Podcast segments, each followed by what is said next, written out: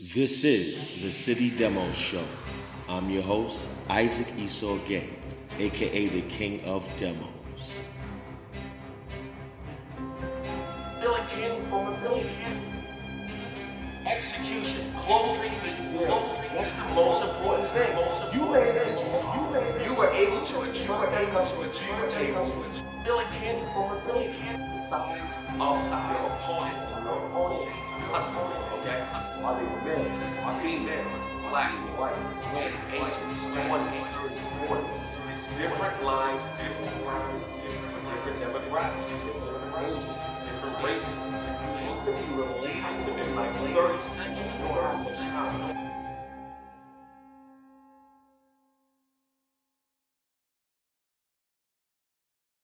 What's going on, guys? My name is Isaac Esaugay, aka the King of Demos. In this episode, episode 111, we will discuss the interviewing process, the qualities that a potential brand ambassador should have, and some of their past job experiences. Stay tuned.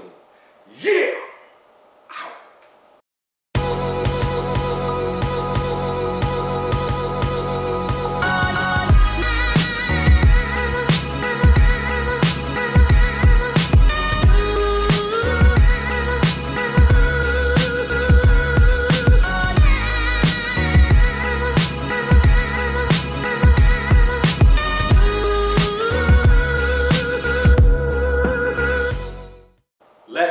Into it. So after you connect with the brand ambassador via email, you should schedule an over the phone interview and only one manager should be doing this, not two people, one person, okay? You want to find out uh, if there's any inconsistencies in their work history, their, um, know, know their job experience, where they want to be in five years, um, do they live a healthy lifestyle, are they avid readers, um, just all different types of questions like that. What they like to do for fun, what they dislike or like about their previous manager or their previous job, what did they learn from that particular job. So you can ask questions like that, or or however you want to structure it uh, based on your uh, experience and your um, business practices. Uh, everyone has their own way of interviewing people. The second interview should be a Skype interview. This should be done with two managers or with the CEO and then a marketing manager. Now, this gives you an opportunity to actually see the brand ambassador. Are they clean shaven? Did they get a haircut? You know, um, are their shirt, you know, or their, their sweater, is it clean as you're Skyping them? Um, making sure they're telling the second manager or the CEO the same thing they told you during the first interviewing process. You want to make sure they're consistent. And also, of course, you want to contact their professional references. And only hire people that have professional references based on their job experience. Don't just hire someone and they'll give you three professional references, but it doesn't connect with their job history. That's a red flag because they obviously had a problem at that job and they're not they're not using that company as a reference. So it has to match up. All right. Um, the third interview, an in-person demo, you want to give that brand ambassador the study materials the day prior, and then while you're at the demo, the first half an hour, um, if they already have experience, you want to test them right then and there while you're setting up.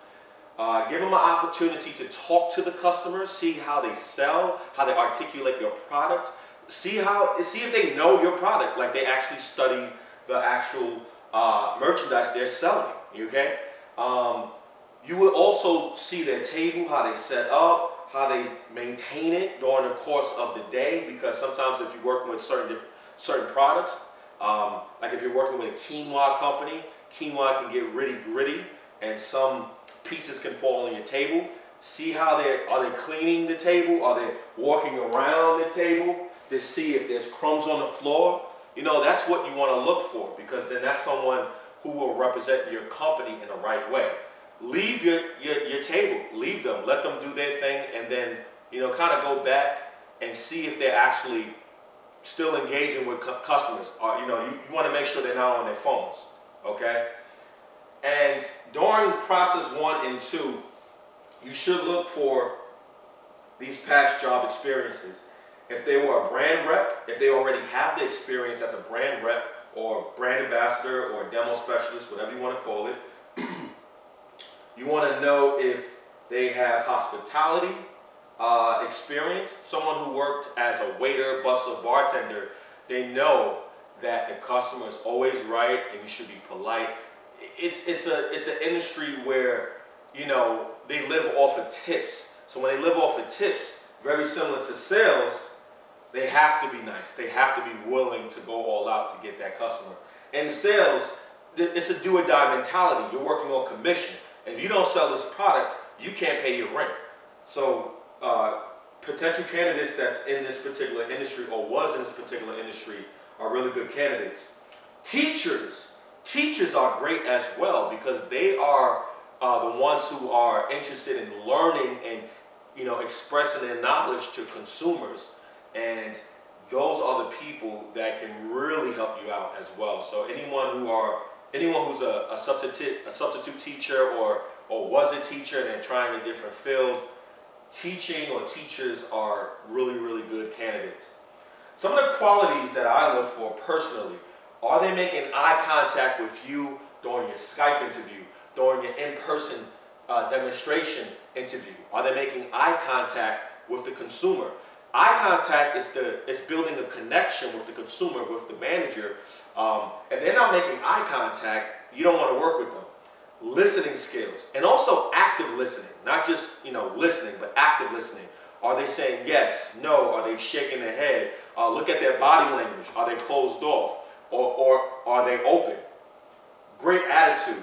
You will learn that from uh, you know Skype interview and then an in-person interview. You can see that person.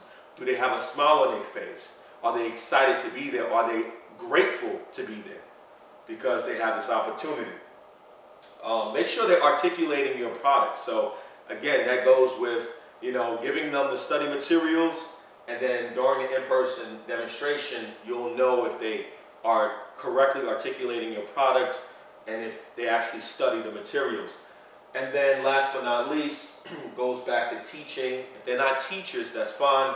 Um, willing to learn, hungry for knowledge.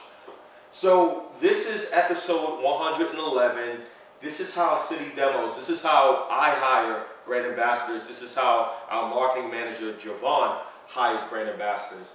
And we save a lot of money by using these steps and following this process. If you have any questions, feel free to call me, text me, or email me, and I would be happy to discuss um, this whole board further with you. Thank you for watching episode 111. Yeah! Stealing candy from a baby.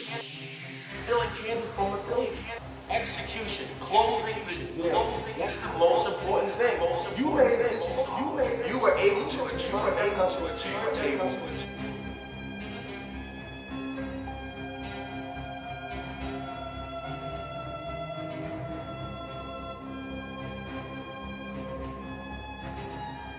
Size of your opponent, your opponent, customer, okay?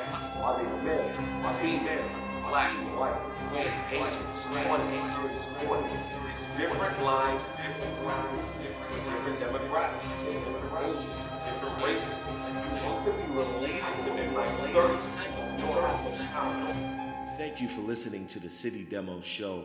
I'm your host, Isaac Esaugay, aka the King of Demos. Please come back for more B2B marketing tips. Peace.